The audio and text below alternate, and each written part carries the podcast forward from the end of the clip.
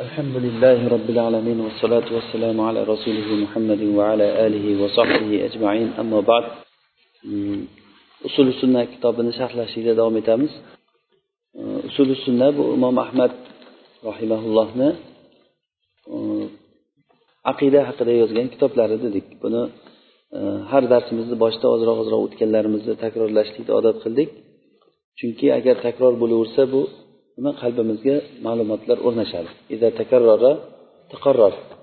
Agar takror bo'lsa o'sha o'rnashadi ma'lumot. Imom ahmad rahimulloh aytadilarki usul sunnati indana ya'ni bizda indana degani inda ahli sunna val jamoa. Bizda ahli sunna val jamoatda dinimizni asllari birinchisi nima? Sahobalarni holatini ushlashlik. Rasululloh sollallohu alayhi vasallam sahobalarni holatini ushlashlik. Mana shu bizni dinimiz o'zi. Biz musulmonmiz degan odamlar o'sha islomimizni shularga qarab o'rganamiz shular namunamiz bizni. Mana shu bizni aslimiz. Shuning uchun ham asli o'sha sahobalar deyildi. Ular sahobalar alloh subhanava taolo o'zi tanlab olgan xalq bo'ldi ular. Ularni rasulullohga sohib bo'lishligini alloh taolo xohladi. Ularni hammasini shu ummat sifatida qalbi pok odamlar edi. Hattoki ummat ijmo kelishdiki ulardan keyingilar tobeinlar va imomlar sahoba bo'lsa bo'ldi u adolatli kishi surishtirib o'tirmaymiz deyishdi. Sahoba bo'lsa bo'ldi deyishdi. Mana shunday kishilarni alloh taolo tanlab oldi biz dinimizni aslimiz mana shu sahobalardan o'rganamiz. Bularni agar siyratlarini biz o'rganadigan bo'lsak gapirayotgan bo'lsak bizga katta bir namunalar chiqadi bu yerdan darslar chiqadi. Imom ahmad rahimaulloh rivoyat qiladilar o'z musnadida jobir roziyallohu anhudan. Jobir e, jobir ibn abdullah ibn harom al ansoriy rahimaulloh roziyallohu anhu u kishi aytib beradilarki birinchi rasululloh sollallohu alayhi vasallam bilan uchrashganliklarini ular madinalik bo'lgan. Rasululloh sollallohu alayhi vasallam makkada o'n yil da'vat qilib yurdilar. Sanoqli kishilargina iymon keltirdi. Har kuni so'kish har kuni so'kish haqorat hech rohat topmadilar rasululloh. Hatto eshiklariga qo'shnilari axlatlarini yopishtirib tashlagan. Ertalab turib o'shalarni olib tashlab ey qo'shnilar bu qanaqa qo'shnichilik? deb qo'yar ekan. Doim yaxshi muomalada da'vat qilib qayerda bir odamlar jamoasi yig'ilgan bo'lsa o'sha joyga borib rasululloh o'zlarini ro'para qilib sizlar menga yordam beringlar men robbimni risolatini yetkazayin deb yurgan paytlarida o'sha bozorlarda odamlar yig'ilsa o'sha bozorlarga borib turib shu gapni aytar ekanlar robbimni risolatini yetkazishlikka kim menga bir joy berib kim menga yordam beradi shunda ansoriylar buni bu rasululloh haqida eshitgandan keyin kelishib ulardan bir o'n ikki kishi kelib iymon keltirib rasululloh bilan bu yil yana kelamiz siz bilan uchrashamiz deb ketgan ular. Bu yil kelamiz haj mavsumida kelamiz deb ketgan. Keyin yana bu yiliga kelganda ular yetmish kishi bo'lib kelgan. Katta jamoat bo'lib kelgan. Ungacha bir yilni ichida o'sha madinada iymon tarqalgan. Shunchalik alloh taolo bir qalbiga solganki ularni madina uylaridan har bir uyda islom haqida gap gapirilib qolgan. Odamlar iymonga kelib qolgan. Keyin ular yetmish kishi bo'lib rasulullohni oldiga borib o'shanda rasululloh o'sha bozorlarga borib jamoatlarga arab qabilalariga borib turib menga sizlar ko'makdosh bo'linglar robbimni risolatini yetkazayin o'sha paytlarda juda tasavvur qilsangiz rasulullohni o'ta qiynalgan paytlari bo'lgan ekan. Keyin boyagi ansorlar kechqurun rasululloh bilan bir joyda uchrashishlikni va'da qilishgan. Rasululloh aytganlarki bo'pti kechqurun o'sha va'dalashilgan joyga borasizlar ketgan odamni kutib o'tirmanglar uxlab yotgan odamni uyg'otmanglar deganlar kim bo'lsa shu o'sha bor odam borsin degan. Shunda insonlar kechqurun bir joyda rasululloh bilan e, bayatul aqaba deyiladi o'sha joyda bayat qilishgan rasulullohga. Shunda hammamiz rasulullohga bayat qilamiz deb turgan paytimizda deydi jobir aytadi. Asad ibn zurora degan kishi o'rnidan turdi. Eng qavmni kichinasi edi u degan. Yoshi kichigi edi. Turib aytdiki ey qavm sizlar nima uchun bayat qilayotganliklaringni bilinglar degan. Bu bu kishiga bayat qildik degani butun arablar sizlarga dushman bo'ldi degani. Sizlarga butun hamma odam bitta kamondan o'q otadi sizlar mana shunday holatga tushib qolasizlar bunga iymon keltirdik degani. Hozir sizlar bu odamni olib ketmoqchisizlar ular rasulullohni olib ketmoqchi bo'lgan. Madinaga olib ketamiz o'zimiz bilan. O'sha yerda da'vat qilasiz shu yerda islom tarqaladi degan.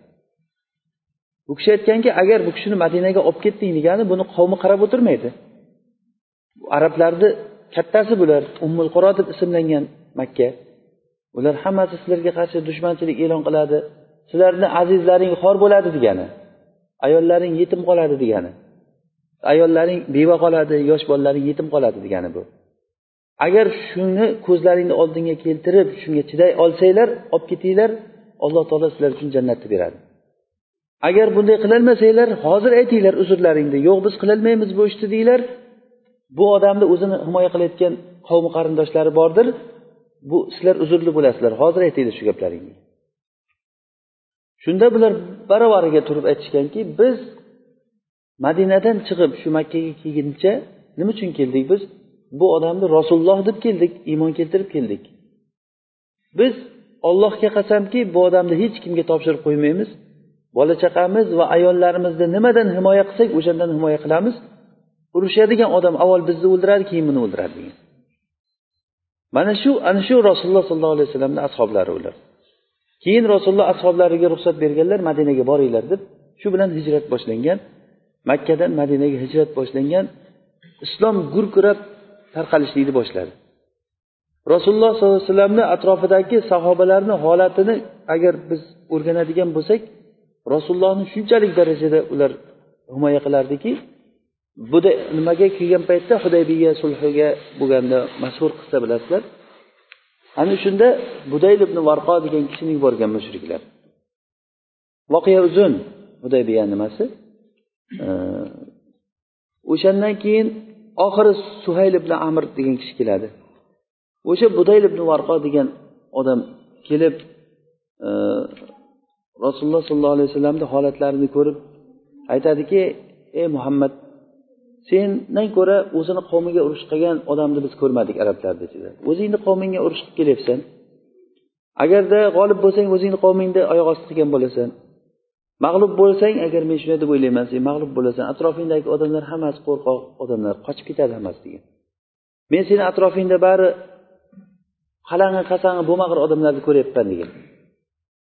Shu gapini eshitgandan keyin abu bakr chidalmasdan aytganki biz rasulullohni tashlab qo'yamizmi degan. Umsus badrollat degan. Ya'ni bu arab tilida juda ham yomon so'kish bo'lgan. Ya'ni lot ularni sig'inadigan xudosi ularni olihasi. O'sha olihani avratini yegin degan ma'noda. Juda ham yomon so'kish bo'lgan o'sha so'kishni aytgandan keyin bu kishi bunday qarab turib bu kim bu? degan. Rasululloh aytganlarki bu abu bakr bo'ladi. Abu bakr deganda seni menga yaxshiliklaring ko'p. O'sha urvat ibn masud saqafiy kelgan. Urvat ibn masud budayl ibn varqadan keyin. Seni menga yaxshiliklaring ko'p agar yaxshiliklaring bo'lmaganda senga javob berardim degan. Shunda namoz vaqti bo'lib qolgan. Sahobalar turib rasululloh turib torat qilganlar namoz o'qish uchun. Sahobalar shunchalik rasulullohni hurmat qilishligini ko'rib bu odam hayron qolgan haligi urvat ibn masud. O'sha payti kofir payti bo'lgan o'zi rasulullohni oldiga kelgan paytda. Hattoki bir tomchi suv yerga tushmagan. Rasululloh torat qilsalar torat suvlari yerga tushmagan. Tuflasalar tupurchiq yerga tushmagan. Olib turib qo'liga olib yuzlariga surtardi sahobalar. Agar rasululloh gapirsalar jim o'tirardi xuddi boshlariga qush qo'nganday rasulullohni ulug'laganliklaridan yuzlariga tikilib qaramasdi hech qaysisi buni ko'rgan urva juda ham hayron qolar hayron qolib ketgan. Borib makkaga qaytib borgandan keyin aytganki ey qavmim men kesroni oldida bo'lib kesroni ko'rdim. Forsni podshosi kesro rumni oldi podshosi kattasi qaysarni oldida bo'lganman. Lekin hech bir odam muhammadni ashoblari muhammadni hurmatlaganchalik hurmatlaganligini ko'rmaganman degan. Men o'ylaymanki u odamlar sizlarni hech qachon u odamni sizga topshirib qo'ymaydi degan. Haqiqatda o'zi sahobalar mana shunaqangi odamlar bo'lgan. Rasulullohni atrofida hamma narsaga tayyor odamlar bo'lgan. Ular xursandchilik vaqti bo'ladimi xafachilik vaqti bo'ladimi boylik vaqti bo'ladimi? Har qanday paytda rasululloh shuni chaqirgan paytda labbayka ya rasululloh degan kishilar bo'lgan. Biz mana shu dinimizni shu kishilardan o'rganamiz. Mana shu odamlar bizni dinimizga alloh taolo xohlagan bir namuna bo'lib qoldi. Bu bizni birinchi aslimiz. Mana shu aslimizdan shiyalar bizdan xilof bo'lib chiqib ketdi. Shiyalardan so'rasangiz eng yomon odamlar kimlar desangiz nima deydi? Rasulullohni ashoblari deydi. Eng yomon odamlar kimlar desa bular rasulullohni ashoblari deydi. Bu odamlarni shiyalarni asli shu. Birinchi asli sahobalardan voz kechishlikni ustiga qurilgan dini. Bizni birinchi aslimiz sahobalarga ergashishlikni ustiga qurilgan. Mana shu joyda shiya bilan ahli sunna o'rtasida katta bir ajralish paydo bo'ladi uni o'rtasini hech narsa to'solmaydi bu asl sahobalarga ergashishlik bizlar aslimiz sahobalar deb olamiz. Ular o'zlarini aslisini nima? Sahobalardan voz kechishlik. Abu bakrni so'kib umarni so'kmaguncha iymonli bo'lmaydi deydi. Ular shiya bo'lmaydi deydi. U la illaha illalloh muhammadi rasululloh degandan keyin abu bakr kofir umar tog'ut usmon nosul deb aytish kerak. Nosul degani bo'lmag'ur odam degani. Hattoki o'sha katta katta erondagi nimalarga e, afishalarga yozib qo'yibdi shunaqa gaplarni. Oysha onamizni zoniya deydi. Oysha onamizni qur'onda poklanib oyat tushdi nur surasida. Qur'onda u kishini pok deyilsa ular yog'zoniya deyapti. Bu qur'onni inkor qilish degani. Mana shuni o'zi ularni iymonsiz ekanligiga ochiq dalil. Hozirgi kunda ularni bo'layotgan holatlari hammamizga ma'lum bo'lib qoldi. Ikkinchi asli bidatni tashlashlik dedik. Bidatni tarkul bida va kullu bidatin fahiya dalala bidatni tashlashlik hamma bidat bu dalolat bu. Bundan bidatni ta'rifini tushuntirdik bidatni holatlari bidatchi bilan bo'ladigan muomala. Bundan biz urf bilan muomala qilishlikni o'tdik muruatdan ekanligini aytdik bu narsani. Keyingi aslimiz nima? Tarkul miroi val jidali val husumati fid din. Biz dinda tolash tortishliklarni tashlashlik. Bizni aslimiz mana shu. Asl tarkul jidal. Bizni shu holatga keltirgan narsa hidimizni ketkizib zaiflashtirgan narsa bir birimiz bilan bo'ladigan tortishuvlar bo'ldi. To'rtta mulla bir joyga yig'ilsa o'sha talash tortishish bir biriga tumshug'ini ko'tarib turib sen nima deysan sen bunga nima deysan?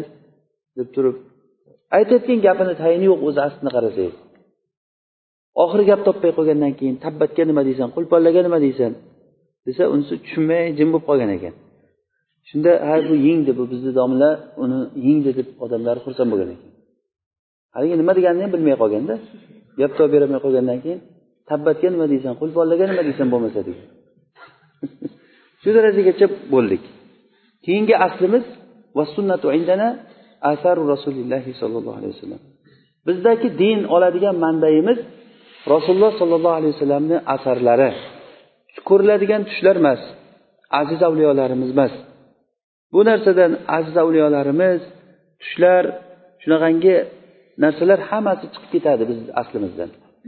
Ya'ni bizda birdan bir oladigan manbaimiz nima? Rasululloh sollallohu alayhi vasallamni qilgan ishlari aytgan gaplari va u kishini oldida qilinib u kishi o'sha narsaga rozi bo'lgan holatlar shu bizniki sunnat rasulullohni sunnatlari qur'onni tafsir qilib beradi. Biz qur'onga qarab topolmasak hadisga qaraydigan kishi emasmiz. Qur'onga hadisni ko'zoynagini taqib qaraymiz. Rasulullohni sunnatlari orqali dinga qaraymiz dinimiz o'zi shu bizniki shunga to'g'ri kelmagan narsa o'sha dindan emas u narsa. Mana shu narsa muhammad rasulullohni haqiqiy muqtadosi o'zi shu. Ya'ni muhammad rasululloh deganingizdan kelib chiqayotgan narsa shu o'zi. Bizni dinimiz birdan bir narsa manda nima? Rasululloh sollallohu alayhi vasallamni asarlari. Rasulullohni sunnatlari qur'onni tafsir qilib beradi. bu qur'onga dalil bu va sunnatda qiyos yo'q ya'ni qiyos yo'q deganda qiyos fasid ya'ni buzuq qiyos yo'q ya'ni nas kelib turgan paytda qur'onda hadisdagi nas kelib tursa bir narsani qiyoslab turib o'sha hukmlarga teskari gap chiqarishlik bu narsa sunnatda yo'q dedik keyingi oxirgi yetib kelgan aslimiz ومن السنة اللازمة التي من ترك منها خصلة لم يقبلها ويؤمن بها ولم يؤمن بها لم يكن من أهلها الإيمان بالقدر خيره وشره bizni ahli sunna va jamoani usullaridan biri agar kimki shu aslni qabul qilmasa yoki unga iymon keltirmasa ahli sunna ahlidan bo'lmaydi sunnat ahlidan bo'lmaydigan asllardan biri qodarga iymon keltirishlik dedik qozo va qadar haqida u nima ekanligini bir ikki uch majlisimizdan beri gapiryapmiz o'zi aslisi qadar bu alloh taoloni siri dedik. Bandalar ichidagi alloh taoloni siri dedik. Va qadar haqida gapirishlikdan oldin o'nta qoidani gapirib mana shu o'nta qoida orqali biz qadarga qaraymiz deb aytdik. Shu qoidadan birinchisi alloh taolo har bir narsani biladi. Ollohni ilmi azaliy va hamma narsani ihota qilib olgan. Daraxtlarni bargi qimirlashi deysizmi? Hamma narsa dengizdagi narsalar daraxt suv tomchilari hamma narsa alloh subhanava taoloni ilmi bilan bo'lyapti. Ikkinchisi nima bo'ldi? Har bir narsa alloh subhanava taoloni irodasi. Bilan bo'ladi. Ollohni irodasisiz hech narsa bo'lmaydi. Uchinchisi hmm. alloh taolo har bir narsani hikmat bilan yaratgan. To'rtinchisi alloh taolo sof yomonlikni yaratmagan sof yomonlikni yaratmagan. Biror bir narsa yo'qki illa o'shanda bir yaxshilik bor. Beshinchisi alloh taolo o'zini mulkida xohlagan ishini qiladi dedi. Bu narsalar bizni agar tartib bilan aytolmasak ham lekin shunga qo'shilamiz hammamiz qalbimiz shunga taskin topgan iymon keltirganmiz. Bu muhim qoidalar. Shu narsa sizni qalbingizda sobit qolib ketishi kerak. Agar bu narsa sizni qalbingizda sobit qolmasa shu asllardan bir joyida agar sal bo'lsa ham halal bo'lsa buzuqlik bo'lsa sizni diningizni buzuqligi o'sha joydan keladi. Odamni qalbi xuddiki bizni ustozimiz e, aytar edi xuddi machalkaga o'xshaydi deb. Machalka deydi arabchada sufinj deydi. E, o'ziga nimani singdirsa u bilinmaydi ichiga singdiradi. Keyin u siqilgan paytda nima chiqadi? Nimani singdirgan paytda o'sha chiqadi. alloh taoloni sunnati shunday bo'ldiki odamlarni albatta sinayman men ularni fitnalantiraman qiynayman degan ya'ni qiynayman degani ibtilo qilaman ularni albatta men balolantiraman بشيء من الخوف والجوع ونقص من الأموال والأنفس والثمرات biz lanabluvannakum lomi ta'kid bilan kelyapti va nun ta'kid bilan kelyapti albatta sizlarni biz sinaymiz degan Mo'minli bo'lgan odamlar hech qachon xotirjam bo'lsinki xotirjam yashamaydi ular. Alloh taolo sinaydi sizni. Iymoningizni sinamay qo'ymaydi alloh taolo. Albatta sinalasiz. O'sha sinovda lekin qaysi joyda zaif bo'lsangiz o'sha zaif joyingizdan pand yeysiz. Xuddiki bir cho'pni olib bir joyga qo'ymoqchi bo'lsangiz mana morani ustiga xoda bolalarni qo'yib ustiga qo'ygan paytda o'shani qayerda zaif joyi bo'lsa siniq o'sha yerdan keladi. Qayerda zaif joy bo'lsa o'sha joydan ketadi. Shayton odamni xuddi qo'rg'onni atrofida aylanib yurgan dushmanga o'xshaydi. U aylanib yuradidan keyin qaysi joy agar zaif bo'lsa o'sha yerdan hujumni boshlaydi. U tinimsiz aylanib yuradi askarlarni qo'yib qo'yadi doim sizni atrofingizda aylanib yuradi. Agar shijoatli bo'lsangiz shijoatingiz tarafidan keladi. Agar qo'rqoq bo'lsangiz qo'rqoqligingiz tarafidan keladi. Baxil bo'lsangiz baxilligingiz tarafidan keladi. Va hokazo. Agar o'ta mansabni yaxshi ko'rayotgan bir shahvoniy odam bo'lsangiz mansabingiz tomondan keladi qo'ymaydi lekin odamni tinch qo'ymaydi holatiga u odamni kofir bo'lib o'lishligini xohlaydi. Buni adovatini biz oldinlari ham gapirgan edik. Asli buni adovati. Otamiz odam alayhissalom bilan boshlangan buni adovati. Shundan beri u qasam ichgan ollohga men seni zurriyotlaringda hech qo'ymayman hammasini do'zaxga kirgizaman degan. Demak mana shu narsani biz yaxshi bilishimiz kerak. Doim siz bilan shayton o'rtasida jang hech qachon tugamaydi. Bu jangda qaysi joyingizda agar zaiflik bo'lsa ana shu zaiflikdan siz pand yeysiz. Bu narsani hozir imkon bor ekan biz shu narsani yaxshilab mustahkamlab tushunib olishligimiz kerak dinimizda. Hozir aytilayotgan asllar bu bizni qalbimizdagi savobitlar deyiladi arabchada. Savobit degandagi haligi e, bir nimani chodirni tikka qilgan paytda o'rtaga bitta xoda qo'yib chodirni tikka qilib keyin atrofidan tortib qoqib qo'yiladi qoziqlar bilan. Mana shu qoqiladigan qoziqlar degani javobitlar sizni qalbingizdagi ilmni atrofidan shunday tortib turayotgan narsalar bular. Agar shular bittasi uzilib ketsa nima bo'ladi? Chodirni bitta tomoni uzilib ketsa o'sha tomondan pand yeymizmi? Buyoqlari har qancha troslar bilan tortib mahkam qilgan agar bir tarafi agar uzilib ketsa ketdi o'sha tarafga qarab. Gursillab yiqiladi ahlini ustiga. Demak biz mana shu narsalarni qalbimizda yaxshilab o'rnashtirib olishligimiz kerak ekan. Alloh taolo sof yomonlikni yaratmaydi.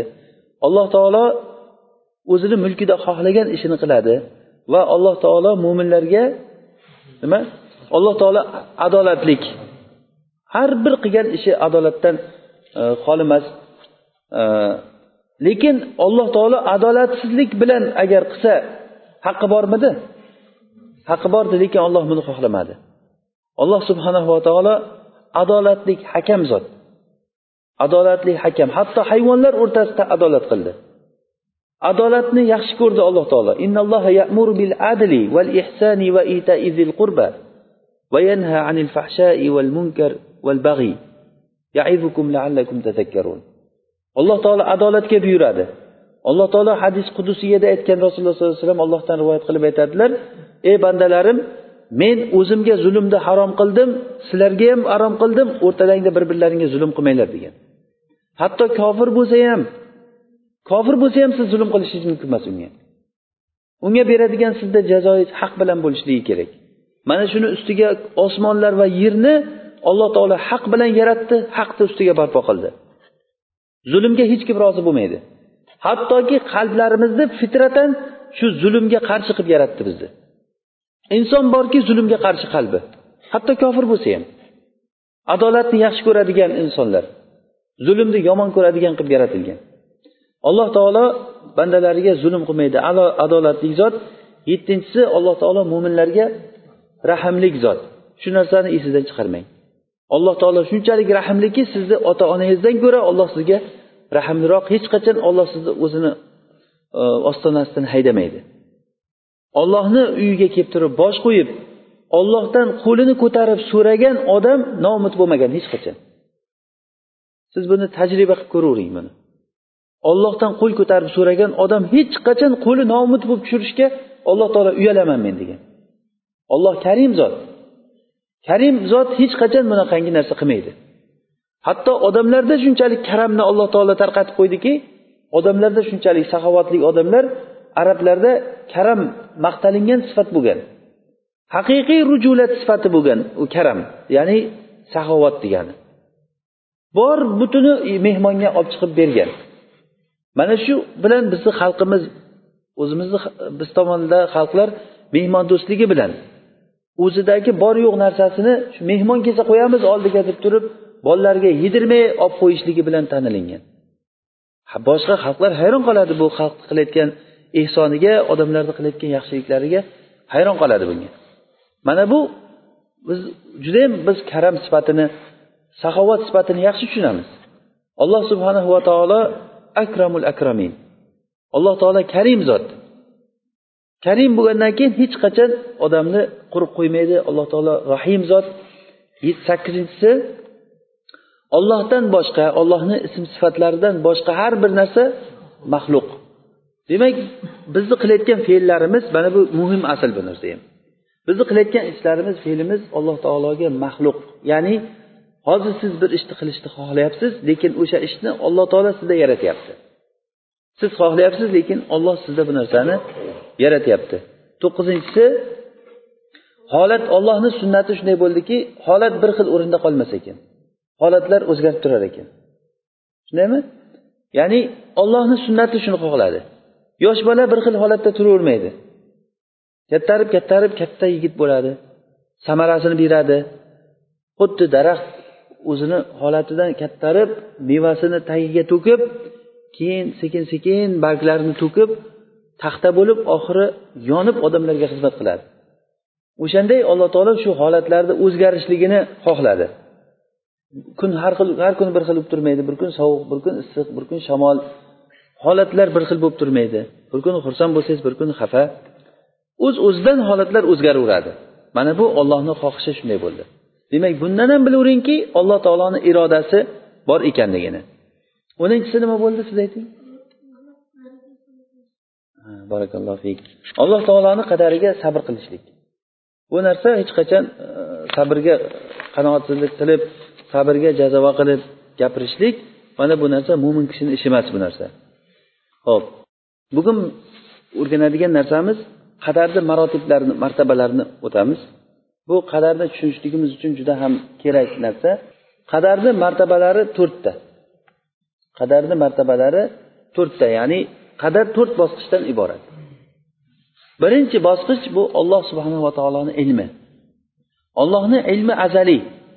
Alloh taolo azalda to qiyomat kunigacha undan keyin ham abadiy oxirigacha nima bo'lishligini tafsiloti bilan alloh taolo bilganmi? Mana shu e'tiqodimiz. Alloh taoloni ilmi azaliy. Bu narsani alloh taolo azalda bilgan. Hozir mana shu o'tirishimizni olloh oldin bilganmi? Qachon bilgan bu narsani? Azaliy buni qachon bilganligini bilmaymiz buni o'zi. O'sha bilganligi azaliy ollohni bu ollohni birinchi narsa ollohni nima? Azaliy ilmi. Butun koinotlarni maxluqotlarni mavjudotlarni hammasini qachon bo'ladi qayerda bo'ladi qanaqa bo'ladi qanday bo'ladi hammasini alloh taolo bilgan. Bu birinchisi. Ikkinchisi alloh taolo ularni yozib qo'ygan. Bo'ladigan narsalarni hammasini yozgan. Birinchi alloh taolo yaratgan narsasida qalamni yaratdi. Qalamni yaratib unga yoz dedi. Qalam aytdiki nimani yozayin deganda nima bo'layotgan bo'lsa hammasini yoz dedi. Bu qalam ollohni irodasi bilan ollohni ilmidagi narsani yozdi. Mana shu qalam yozgan narsalar lavhul mahfuzga bitib qo'yildi o'sha narsa. Mana bu ikkinchisi bu ollohni kitobati deyiladi yozib qo'yishligi. Birinchisi nima bo'ldi? Ollohni ilmi azaliysi ikkinchisi ollohni kitobati yozib qo'yganligi. Alloh taolo qalamni yaratdi va qalamga aytdiki yozgin dedi. Qalam nimani yozay deganda nima bo'layotgan bo'lsa hamma narsani qoldirmasdan yozgin dedi. O'sha yozgan paytda bizni mana shu o'tirishligimizni yozgan. Mana shu o'tirishligimizni muhammadiy mana shunday holatda o'tiradi. Qo'liga qalam ushlab o'tiradi deb yozilgan shu paytda. Xursand bo'lingki o'sha paytda shu holatimiz yozilganligiga. Alhamdulillah o'sha paytda alloh taolo bizni mo'min solih kishilarni safidan qilib qo'yganligiga. Alloh taolo xotimamizda ham shunday yaxshilikdan qilgan bo'lsin. Bu ollohni o'zini xohishi. Demak ikkinchisi ollohni yozib qo'yishligi bo'ldi. Uchinchisi alloh taoloni xohishi irodasi. Uchinchisi nima ekan? Alloh taoloni xohish irodasi. Masalan ehm, bir farzand dunyoga kelishligini alloh taolo azaldan bilgan va uni yozib qo'ygan ollohni yozishligi azaliymi azaliy emasmi? Keyin yozildiku ayvo u shuni bilib olinglar. Demak bu yozishlik yozishlik ollohni ilmi azaliy lekin yozishlik bu tahdid tahdid u narsani bir narsalarni bo'lishlik vaqtini belgilash bo'ldi. Kitobat keyin bo'ldi. Chunki aytyapmizku birinchi alloh taolo qalamni yaratganda unga yoz dedi. Demak uni bidoyasi bo'lgan. Bidoyasi bo'lgan narsa ya'ni boshlanishligi bo'lgan narsa bilavering u azaliy emas. Tushunarlimi? Birinchi ollohni ilmi ikkinchisi nima bo'ldi. Ollohni lavhul mahfuzga yozib qo'yganligi. U yerda hamma narsa yozilgan. La rotbin va la yabisin illa fi kitabin mubin. Kitabin mubin shu lavhul mahfuz. Biror bir quruq narsa ho'l narsa yo'qki illo u kitabul mubinda lavhul mahfuzda sobit u turibdi degan. Bu ikkinchisi. Uchinchisi alloh subhanava taoloni irodasi. Olloh bir kishini dunyoga kelishligini bilgan va dunyoga kelishligini yozib qo'ygan va o'sha dunyoga kelish vaqti kelgan paytda alloh taolo nima qiladi? Iroda qiladi uni. Xohlaydi. Mana bu o'sha qadaran olloh xohlaydi o'sha narsani. Bu uchinchisi bo'ldi. Ollohni irodasi to'rtinchisi ollohni yaratishligi xalqi. Olloh yaratadi o'sha. Mana bu to'rtta bosqichdan iborat bo'ladi. Demak vujudga kelgan biror bir narsa yo'qki illo shu to'rtta bosqichdan o'tib kelyapti. Nimani bo'lsa aytavering. Birinchi alloh taolo azalan azalda uni bilgan keyin yozib qo'ygan lavhul mahfuzga keyin xohlagan. to'rtinchisi yaratgan. mana bu marotibul qadar deyiladi. Qadarni nimalari bular? Martabalari. Ha? Nima ekan? Qani aytingchi? Birinchisi nima? Alloh taoloni azaliy ilmi ikkinchisi yozib qo'yishligi xohlashligi to'rtinchisi yaratishligi barakallohu fik.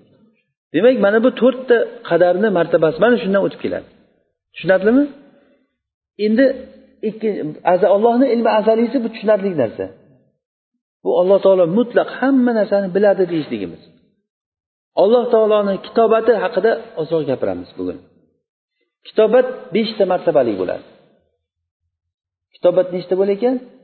Beshta martabaligi birinchi martaba o'sha taqdirul azaliy bu o'sha lavhul mahfuzda yozganligi.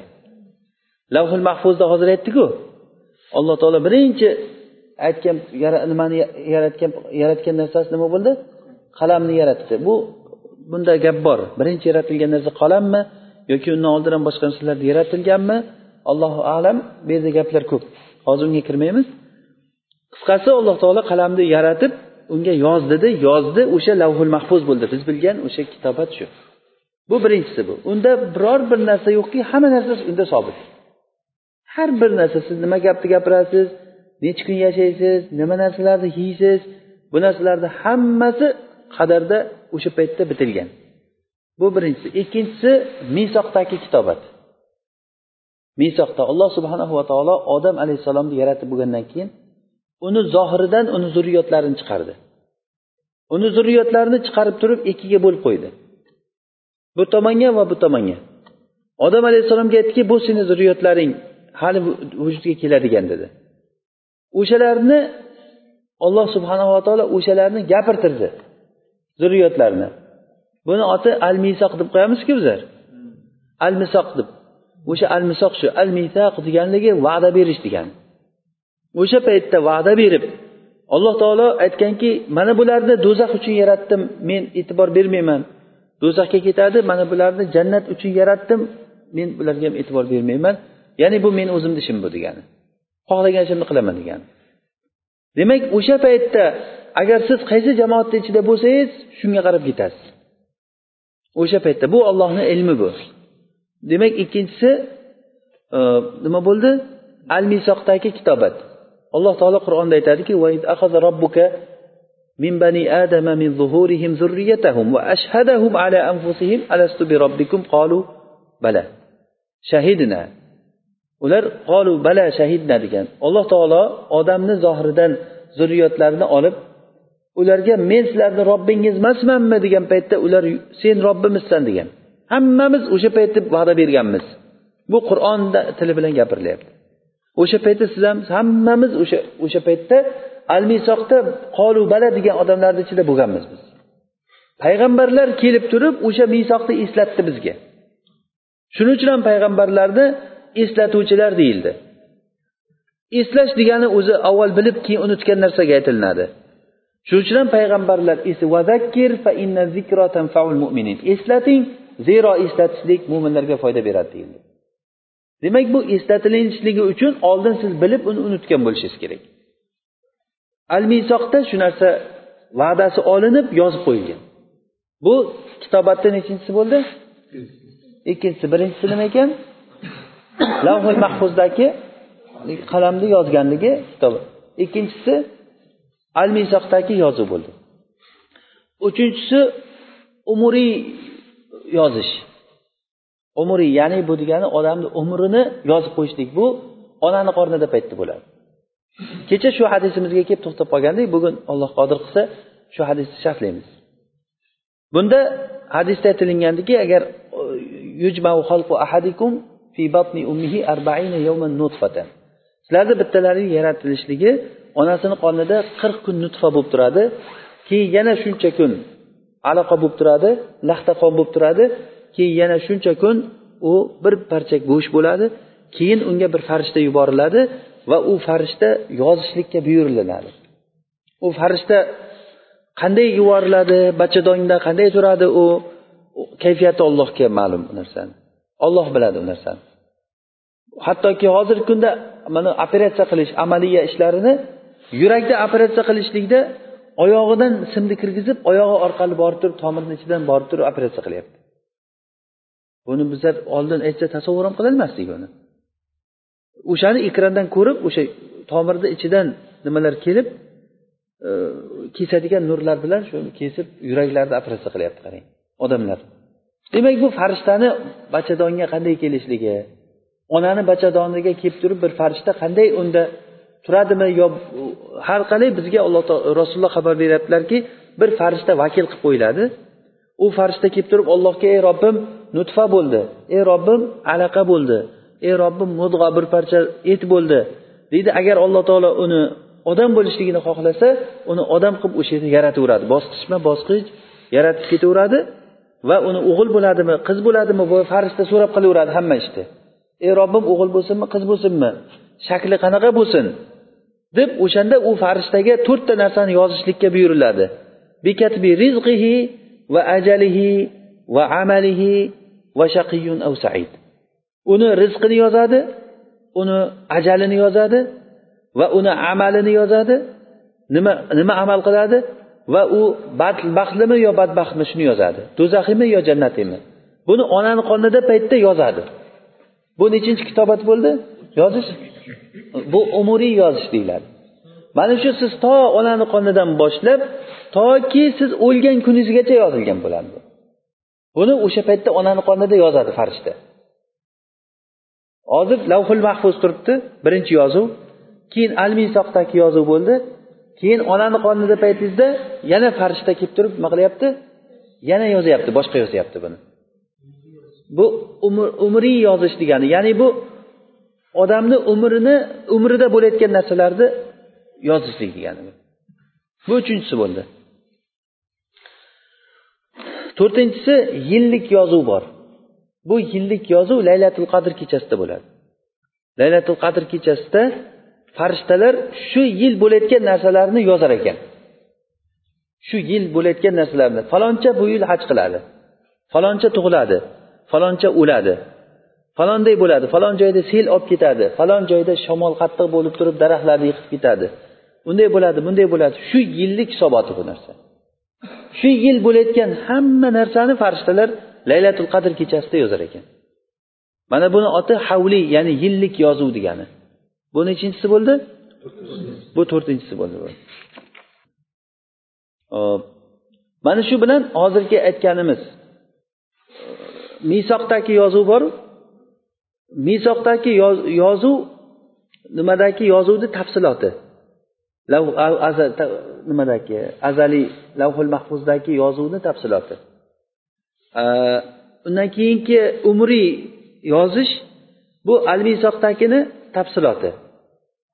Va undan keyingi yillik yozuv yillik yozuv. Bu o'sha umrni tafsiloti. Bir yilda bo'layotgan narsa faloncha shu yilda falonchalar o'ladi. Faloncha haj qiladi. Faloncha unday bo'ladi bunday bo'ladi. Said ibn jubayr roziyallohu rahimaulloh e, shu oyatni tafsirida aytgan ekan shu hadis tafsirida. E, sen bir odamni ko'rasan bozorlarda yurganligini vaholanki unga ismi o'liklarni ichiga yozib qo'ygan bo'ladi degan. Bu odam o'ynab kulib yurgan bo'ladi bozorlarda lekin uni ismi o'liklarni safida yozib qo'yilgan bo'ladi. Chunki u shu yil o'lishi kerak. O'sha o'lish kerak bu. Bizlar ham qachondir yozilamiz. Balkim yozib qo'yilgandirmiz o'tgan laylatul qadrda. Shu yil shular o'ladi deb allohu alam.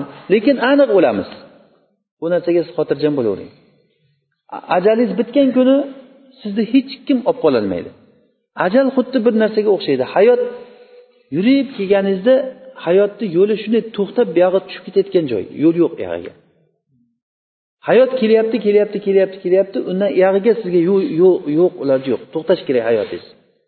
Bu sizni yuragingiz to'xtab qolishligi yo sahr bo'lishligingiz давление bo'lishligingiz boshqa boshqa kasalliklarni hech ahamiyati yo'q bu yerga birov sizni otishligi yoki boshqa bir sizni hayotingizga nima qilishligi uni hech ahamiyati yo'q bu yerda bu narsa sizni umringizni tugashligi. Umr tugadimi? Siz butun dunyoni egallab o'tirgan bo'lsangiz ham hamma narsa sizni qo'lingizda bo'lsa ham bering siz olib qololmaysiz. Hech qachon orqaga qaytolmaysiz bu narsaga. Haligi hikoyani aytib bergandiku e, ibrohim naqaini oldiga bir kishi kelib turib men shu juda ko'p e, gunoh ishlarni qilyapman hech to'xtalmayapman. Gunohdan qanday to'xtasam bo'ladi? deganda sen gunohdan qaytishliging uchun agar to'xtalmayotgan bo'lsang men beshta narsani aytaman. Shu beshdan bittasini qilishliging kerak o'shanda gunohdan to'xtamasang ham ziyon qilmaydi degan. Aytgin shuni nima qilay deganda sen agar shu gunoh qilishlikni hech iloji bo'lmasa ollohni rizqini yeb qilma degan. Bu nonko'rlik bo'ladi. Ollohni rizqini yeb ollohga nonko'r bo'lasanmi osiy bo'lasanmi? deganda o'ylab turib ollohni rizqini yemasam men nimani yeb qolaman gunohni iloji yo'q uni. Ollohni rizqini yeyman. Deganda iloji yo'q bo'ldi ikkinchisini buni qilolmayman degan. Bo'lmasa ollohni rizqini yeyayotgan bo'lsang ollohni shahrida qilma degan. Ollohni shahridan boshqa yoqqa borib qil. Bu uyat bu. Ollohni rizqini yeb ollohni shahrida sen gunohkor bo'lasan. Bu odam aytdiki bu birinchisidan ham qiyinku bu degan. Hamma joy ollohniki bo'lsa toqqa borasanmi dengiz tagiga tushasanmi o'rmonni chekirasanmi hamma joy ollohniki bo'lsa. Bu bu qiyin ekan. Uchinchisini ayt deganda bo'lmasa ikkitasini ilojini qilolmasang ollohga ko'rsatmay qil degan ollohni modomiki rizqini yeysan ollohni shahrida osiy bo'lyapsanmi demak ollohga ko'rsatma degan. Bu ikkitasidan ham qiyinku buni qanday ko'rsatmayman buni? Hamma joyda alloh taolo ko'rib turgan bo'lsa meni qilayotgan ishimni ichimda fikrlayotgan fikrlarimni olloh bilib turgan bo'lsa uni iloji yo'q. To'rtinchisini ayt deganda bo'lmasa shu ollohni rizqini yeding ollohni shahrida osiylik qilding ollohdan bekitolmading bo'lmasa to'rtinchisi malakul mavt malakul mavt seni joningni olgan kelganda berma joningni degan. Joningni berma qoch degan. Qanday qochaman? Malakul mavtdan qochib qutulaman men. Buni iloji yo'q. Beshinchisini ayt deganda bo'lmasa beshinchisini qilishing kerak. Sen osiy bo'lding ollohni rizqini yeding ollohni shahrida osiy bo'lding ollohdan yashirolmading. Malakul mavt seni ruhingni oldi ollohga olib borib berdi. Beshinchisi qiyomat kunida seni jahannam farishtalari jahannamga olib ketaman deb kelganda borma degan yog'i xavfli degan. Agar borsang seni do'zaxga tashlaydi degan. O'shanda unama degan. Bu aytgan buni iloji yo'qku degan. Demak kim kimda kim agar osiy ishlarni qilsa albatta do'zaxga kiradi degani bu degani kimki havosiga ergashsa kim havoyi nafsiga ergashib ollohni rizqini yeb turib ollohni shahrida ollohni mamlakatida nonko'r bo'lsa tavba qilmasa alloh taolo uni kechirmasa u albatta u do'zaxga kiradi. O'shanda boyagi yigit bo'ldi to'xtadim degan. To'xtadim bo'ldi shu yetarli bo'ldi degan. Demak bu narsadan hech kim hech yoqqa qochib qutulolmaydi. Marotibul kitaba nechta bo'ldi? To'rtta bo'ldi. Beshinchisi kunlik yozuv. Kunlik yozuv alloh taolo qur'onda aytadiki kulla yawmin huwa fi sha'n. Alloh taolo har kuni bir holatda har kuni bir holatda kimnidir obro'sini ko'taradi kimnidir obro'sini tushiradi. Bugun ja yomon bo'ldida deb kelasiz bugun juda zo'r bo'ldida deb kelasiz. O'sha juda yaxshi bo'lgani juda yomon bo'lgani kimni yaratishi bilan bo'lyapti? Alloh taoloni xohishi bilan bo'lyapti.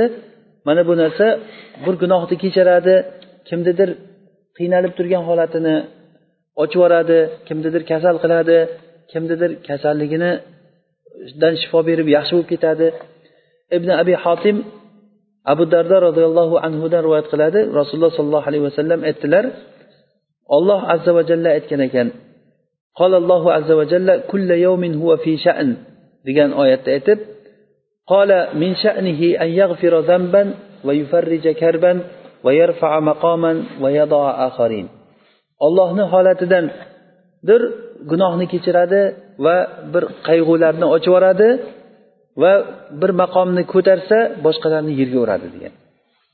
Bu ollohni o'zini ishi bu. Har kundalik bo'layotgan narsa bu.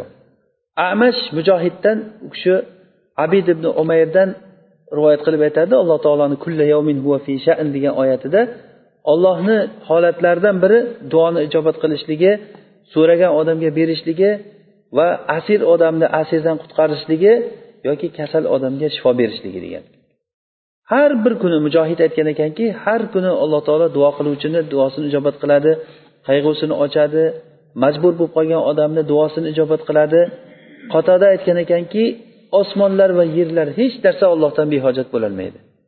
Har kuni har soatda alloh taolo allohu somat allohu somat degani nima? Olloh hech narsaga muhtoj emas balki alloh taologa odamlar muhtoj muhtajun ilayhi degani ya'ni olloh maqsud zot. Ya'ni har kuni har soatda har minutda biz ollohga muhtojmiz.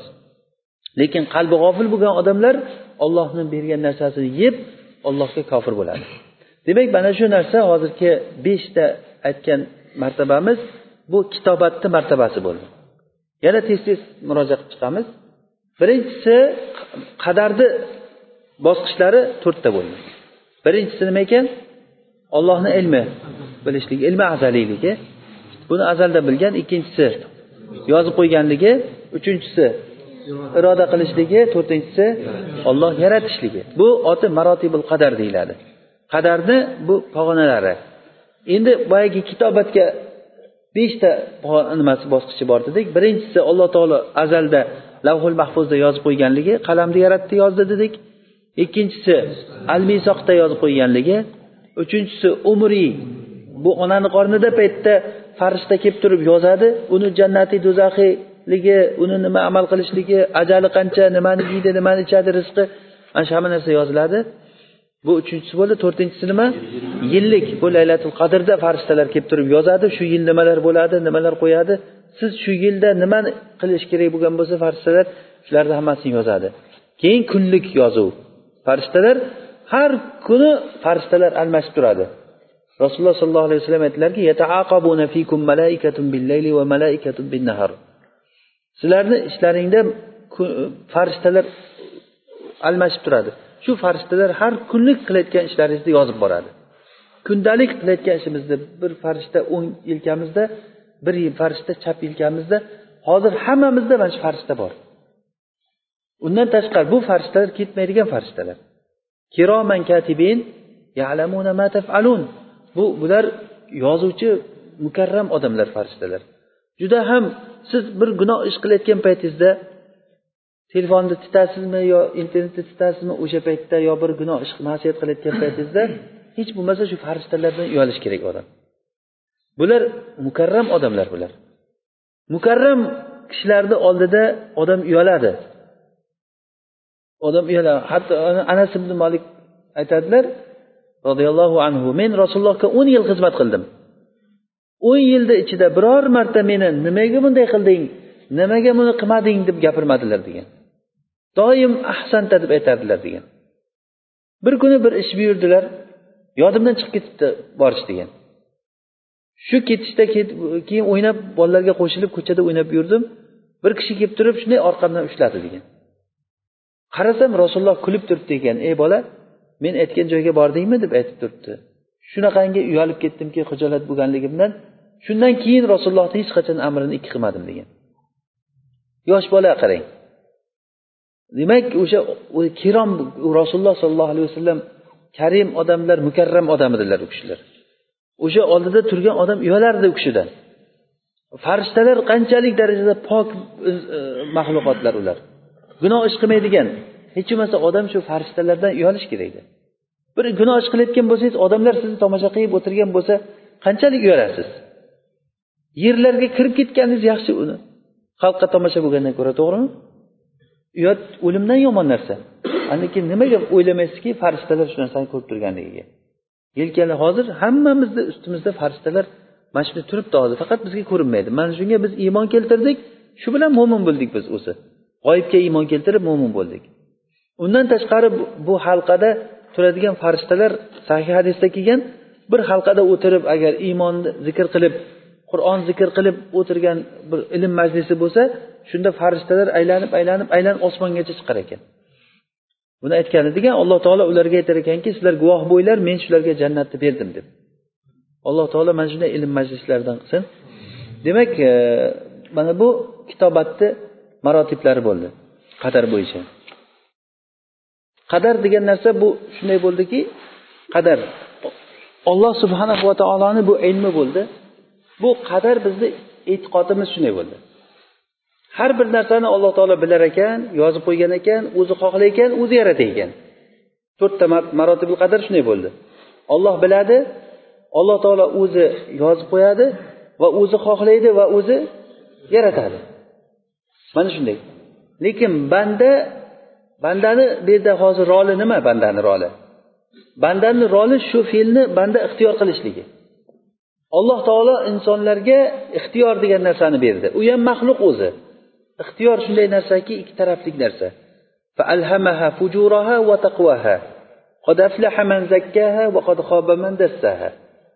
Odamlarga alloh taolo ixtiyorni berdi ularga yaxshilik tomonni ham ilhomlantirib qo'ydi yomonlik tomonni ham ilhomlantirib qo'ydi.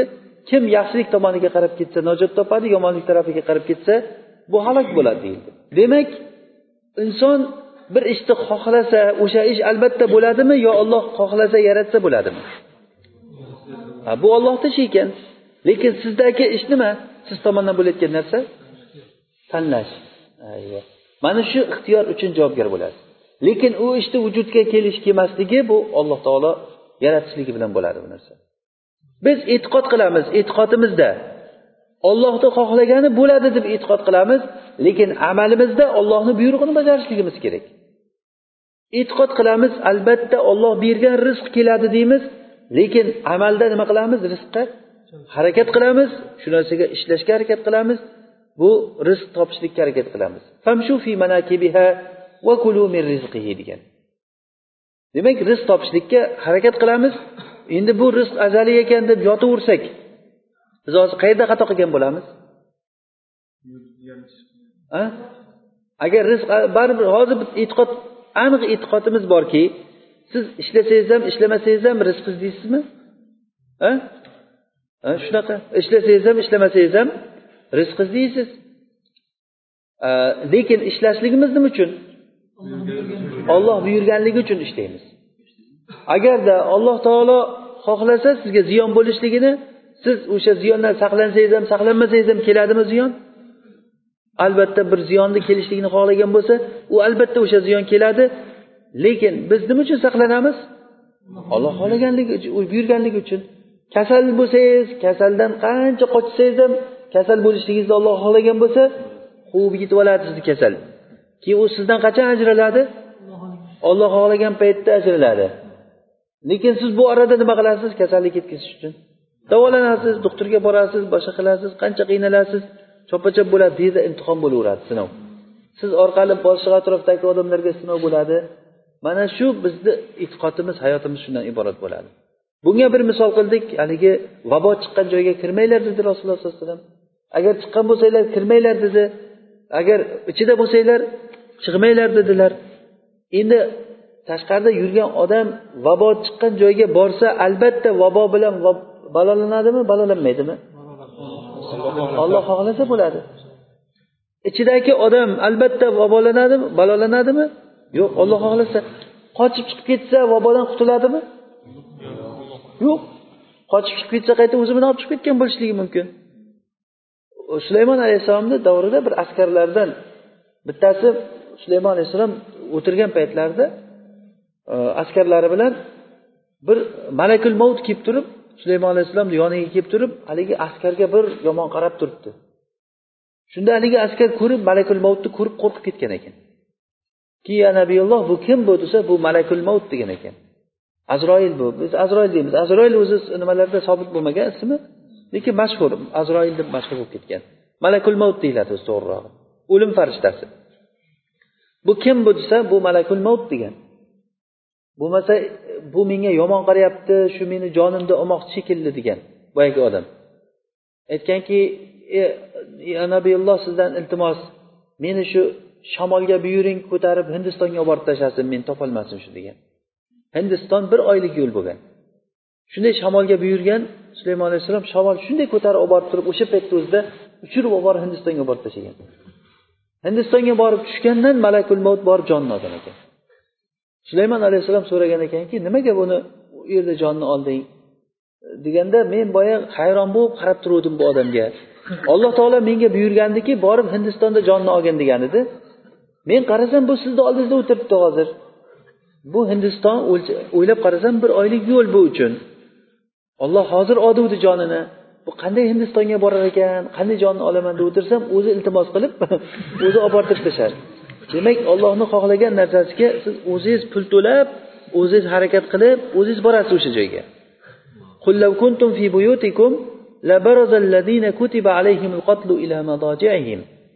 Agarda sizlar uylaringda o'tirsanglar ham o'lim yozilgan odamlar o'zini o'ladigan joyiga borib qoladi. Faloncha falon joyda o'ladi farishtalar o'sha yerga chizib qo'ysa agar mana shu joyga faloncha o'lar ekan deb o'sha joyga kelib o'ladi biror bir qarish ham o'sha joydan siljimaydi u o'ladigan joyga bordi degani masalan e, xavfli joylarga borsa o'ldi degani emas xavfsiz joyda omon joyda yursa o'lmaydi degani ham emas bu. Aynama kuntum yudrikkumul maut walau kuntum fi burujin mushayyada sizlar qayerda bo'lsanglar o'lim sizlarga yetib keladi. Agar sizlar betonni ichida bo'lsanglar ham. Buruji mushayyada degani juda ham mustahkam qurilgan temirlardan qurilgan betonlarni ichida o'tirsanglar ham o'lim yetib keladimi? Agar yetib kelmaganda edi bu oldingi podsholar hammasi hozir yurgan bo'lishi kerak edi. O'zlarini katta katta nimalarini qilib olib turib o'shani ichida yurgan bo'lishi kerak edi lekin hech kim qolmadi. Afa fahumul xolidun. Siz o'lsangiz ular xolid qoladimi? O'sha muttahamlar shaytonga xizmat qilgan odamlar oldinlar ham bo'lgan ular. Ular o'sha ular qoldi qoldimi doimiy qoldimi? Qani o'shalar? Ollohni oldiga bordi yaxshilar ham bordi yomonlar ham bordi. Kim nima qilgan bo'lsa o'zidan topdi. Yomonlik qilgan odamni yomonligi o'ziga bo'ldi. Kim yaxshilik qilsa o'zi uchun yaxshilik qiladi. Kim yomonlik qilsa o'zi uchun yomonlik qiladi. Birov birovga zarar yetkazolmaydi. U qadarda bori bo'ladi. Ollohni xohlagani bo'ladi. Lekin bu qilayotgan ishi bilan o'ziga o'zi do'zaxdan joy tayinlayotgan bo'ladi odam. Mana shu narsa bizni aqidamiz bu narsa bizni iymonimiz. Alloh taolo xohlagan narsa bo'ladi. Ollohni xohlagan narsadan boshqa narsa bo'lmaydi. Lekin biz ehtiyotimizni olamiz sovuqdan kiyinamiz issiq kiyim kiyinamiz issiqqa chiqmaymiz. Nima uchun? Alloh taolo buyurganligi uchun. Al ahzu bil asbab ya'ni sabablarni ushlashlikka biz buyurilganmiz sabablarni ushlashlikka biz buyurilganmiz mana shu uchun sabablarni ushlaymiz. Bo'lmasa o'zi aslida e'tiqod qilamiz ollohni xohlagani bo'ladi. Haligi tuyalar bo'lsa tuya rasululloh sollallohu alayhi vasallam yuqish yo'q degan paytlarida bir kishi aytdiki rasululloh meni bir tuyalarim bo'ladi. Xuddi kiyikdek yaldiragan tuyalarim bo'ladi. Keyin uni ichiga bitta qo'tir bosgan tuyani kirgizib yuborsam hamma tuyani qo'tir bosib ketadi. Nima deysiz bunga? deganda demak bu yuqyapti demoqchida. Shunda rasululloh aytdilarki birinchisiga qayerdan yuqdi bo'lmasa dedilar. Birinchisi qayerdan bo'ldi. Mana javob biza javob beraylikchi birinchisi qayerdan bo'ldi?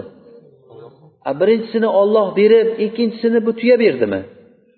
Demak ikkinchisi ham shu bo'ldi uchinchisi ham shu bo'ldi. Hammasi shu ollohni xohishi bilan bo'lyapti. Yuqish degan narsa yo'q.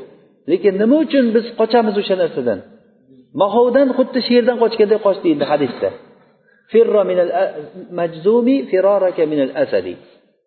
Sen mahov bo'lgan odamdan xuddi sherdan qochganday qoch deyildi. Demak e'tiqodimiz borki u bahov yuqadimi yuqmaymi? Alloh xohlasa yuqadi bo'lmasa yuqmaydi.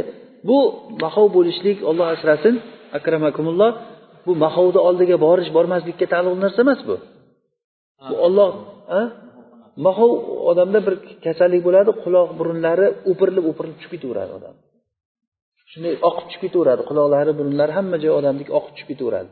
Badanlarida shunday nimalari irib tushib ketaveradi terilar. Judayam yomon kasal alloh asrasin bundan yuqumlik kasal deydi endi buni tabiblar. Yuqumlik deydi buni otini epidemiya. O'sha narsada demak biz e'tiqod qilamizki bu yuqmaydi lekin nima uchun qochamiz?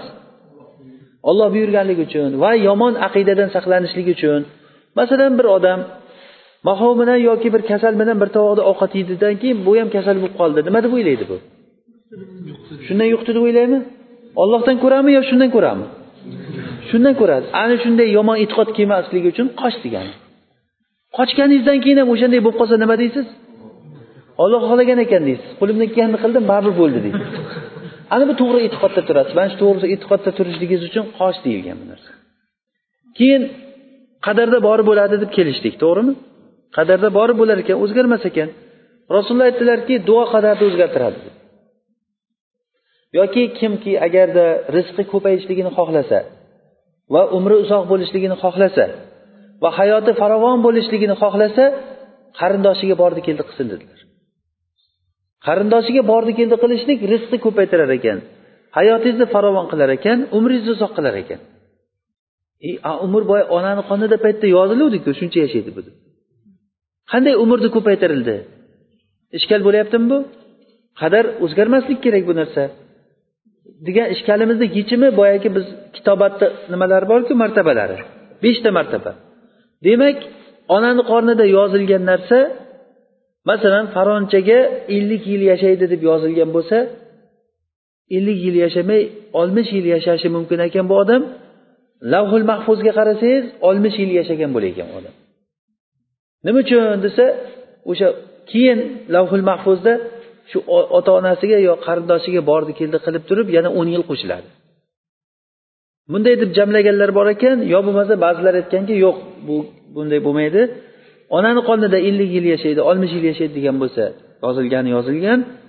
Lekin bu umri uzoq bo'ldi degani umriga baraka beriladi degani.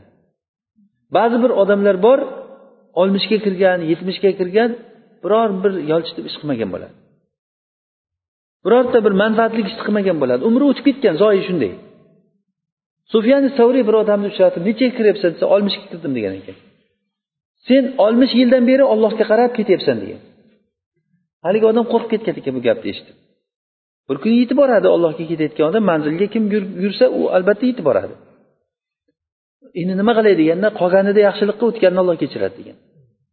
Qolganida shu kundan boshlab buyog'ida yaxshilik qilgin o'tgan narsani alloh taolo kechiradi. Har qancha gunoh bo'lsa ham alloh taolo kechirib yuboradi. Shirk bo'lsa ham hatto shirkni ham. Kufr bo'ladimi zino bo'ladimi ribo bo'ladimi qanaqangi gunoh bo'lsa ham.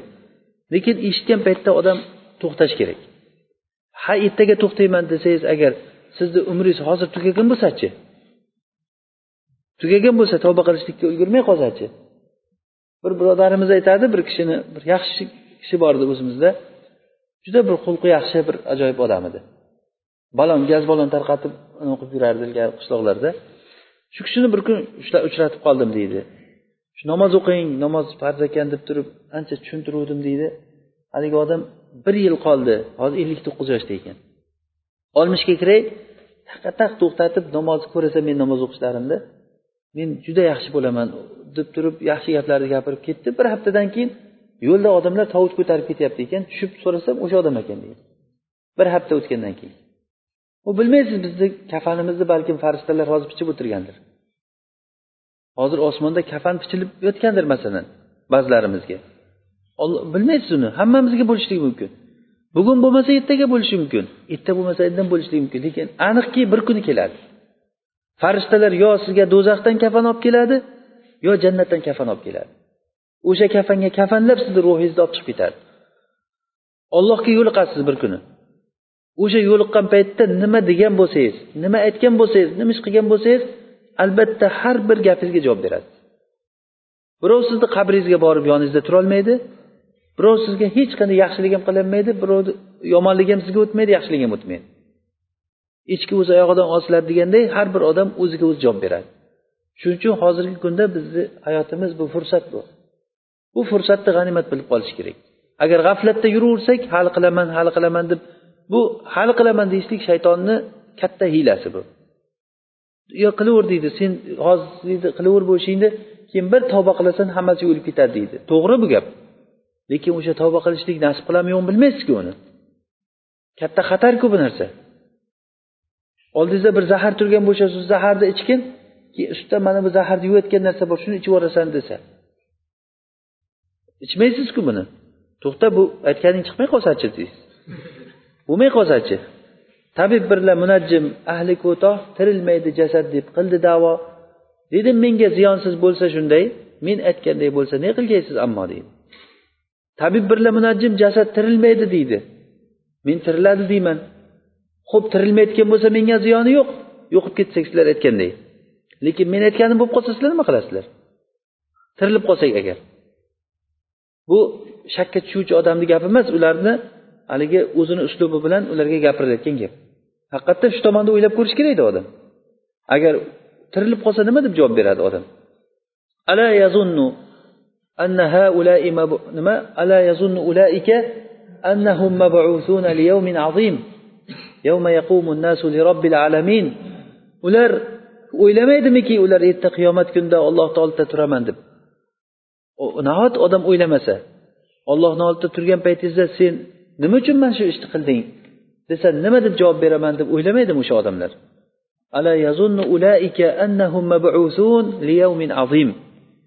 Qiyomat kunida ho'p e, biz hozir e, aytishimiz muhim bo'lgan narsalar o'sha o'nta qoidani hozir bildik a qadar masalasida. Shu o'nta qoidani ko'zoynak qilib taqib nima qilamiz? Qadarga qaraymiz. Bu savobitlar deyildi. Menimcha ancha ishkallar bu bilan yechiladi o'zi. Keyin qadarni marotiblari to'rtta qadar bor ekan.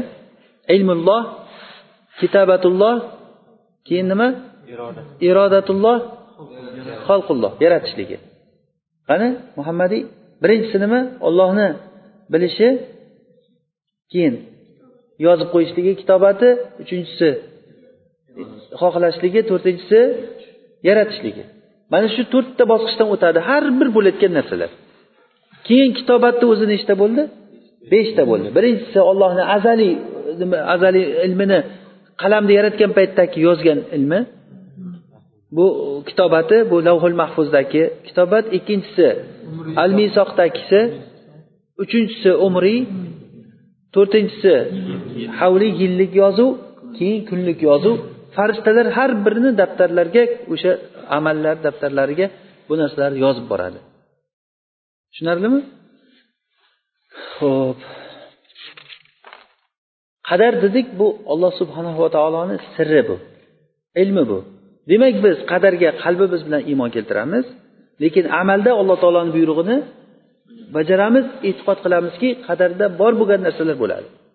Mashaallohu kana va ma lam yasha lam yakun. Olloh nimani xohlasa bo'ladi? Olloh xohlamagan narsa bo'lmaydi. La havla va la quvvata illa billah. Nechinchi qoidadan chiqaramiz buni? La havla va la quvvata illa billah degan.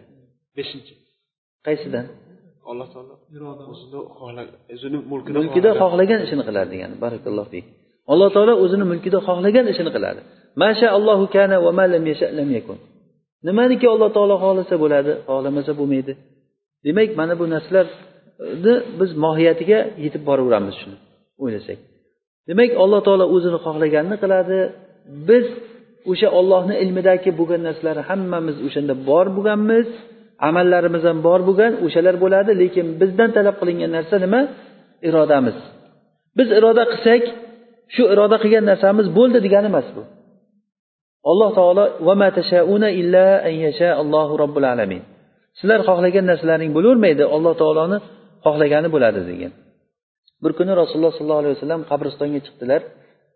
Qabristonda qo'llarida cho'p bor edi cho'p bilan yerga chizib turgandilar. Ya'ni bir narsani fikrlab turganda. Shunda fikrlab turganda aytdiki sizlardan biror bir odam yo'qki illo uni jannatni yoki do'zaxdan o'rni tayyor bo'lgan dedilar. shunda bir kishi turib ey rasululloh amal qilish nima uchun bo'lmasa nima uchun amal qilamiz bo'lmasa degan paytda rasululloh aytdilarki sizlar amal qilaveringlar har bir odam nima uchun yaratilgan bo'lsa o'shanga muyassar qilinadi dedilar keyin alloh taoloni oyatini o'qidilar وصدق بالحسنى فسنيسره لليسرى وأما من بخل واستغنى وكذب بالحسنى فسنيسره للعسرى bu taysir alloh taoloni alloh taoloni muyassar qilishligi jannatiy odam bo'lsa jannat amaliga muyassar bo'laveradi. Hozir inshaalloh umidingiz bormi jannatga kirishlikdan? Namoz o'qiyapsiz ollohni dinida yuribsiz ollohni bir e, menga farz qilgan narsalari nima ekan deysiz qo'rqasiz masiyatlarni ish qilishlikdan mana bu xursand bo'lingki alloh taoloni sizga bergan bu yaxshiligi. Mana shu odam inshaalloh jannatga qarab ketyapti degani bu odam. Agar shu holatda tursangiz inshaalloh shu holatda turib nima qilinsa demak shu yaxshi gumon qilamiz. Boshqa bir hadisda e, hozir shu tushunarlimi shu gap? Demak rasululloh hozir yana hadis qaytaraylik. Rasululloh aytdilarki biror bir kishi yo'qki illa uni jannatdan yoki do'zaxdan joyi tayin bo'lgan. Bir sahobiy so'radiki rasululloh nima uchun amal qilamiz bo'lmasa? Deganda rasululloh aytdilarki amal qilaveringlar. Har bir odam nima uchun yaratilingan bo'lsa o'shanga qarab muyassar qilinaveradi jannatiy odam jannatga muyassar bo'laveradi do'zaxiy odamga do'zax amallari muyassar bo'laveradi. O'z uz o'zidan e, pullari ko'payib u pullarni orqasidan fusuq fujur ishlarni qilishlik unga yo'l ochiladi. O'ziga o'xshagan e, bezori odamlarga oshna bo'ladi keyin keyin borib nashavand bo'ladi boshqa bo'ladi harom yo'ldan. Mana shu borib borib odam daraja daraja daraja daraja yomonlikka qarab chiqib ketaveradi. Agar yaxshilik bo'layotgan bo'lsa yaxshi odam bo'layotgan bo'lsa kechagi kuningizdan ko'ra bugun yaxshi bo'lasiz. Bugun masalan hozir alhamdulillah kecha bilmagan narsamizni bugun o'rganyapmizmi? Ertaga bugun bilmagan narsamizni ertaga o'rganaylik. Ollohni taniylik. Qalbimiz ollohga qarab ochilib kundan kun siz ollohga qarab sayr qilib boraverasiz bir kuni topasiz ollohni ollohni oldiga borasiz. O'sha kuni borgan kuningizda alloh taolo ya ayyatuha nafsul mutmainna ey xotirjam nafs irji'i ila robbiki rodiyatan mardiya udxuli fi ibadi fadxuli fi ibadi vadxuli jannati degan xitobiga loyiq bo'lasiz inshaalloh. Alloh taolo o'shanaqangi ruhlardan qilsin hammamizni. Ho'p mana shu menimcha hozir yetarli bo'lganga o'xshaydi inshaalloh. Yana bir ishkolatlar bo'lsa bu narsada hozir darsimiz tugagandan keyin bir munoqasha qilamiz savol javob shu shu mavzu bo'yicha agar kimda bir tushunmovchilik bo'lsa bir shu narsada e, yana ham ochiqlik kiritishlik uchun bir savol berilsa bir kishini savoli bilan boshqa boshqalar ham shu narsani bilib qoladi tushunib qolamiz inshaalloh maylimi سبحانك اللهم وبحمدك نشهد أن لا إله إلا أنت نستغفرك ونتوب إليك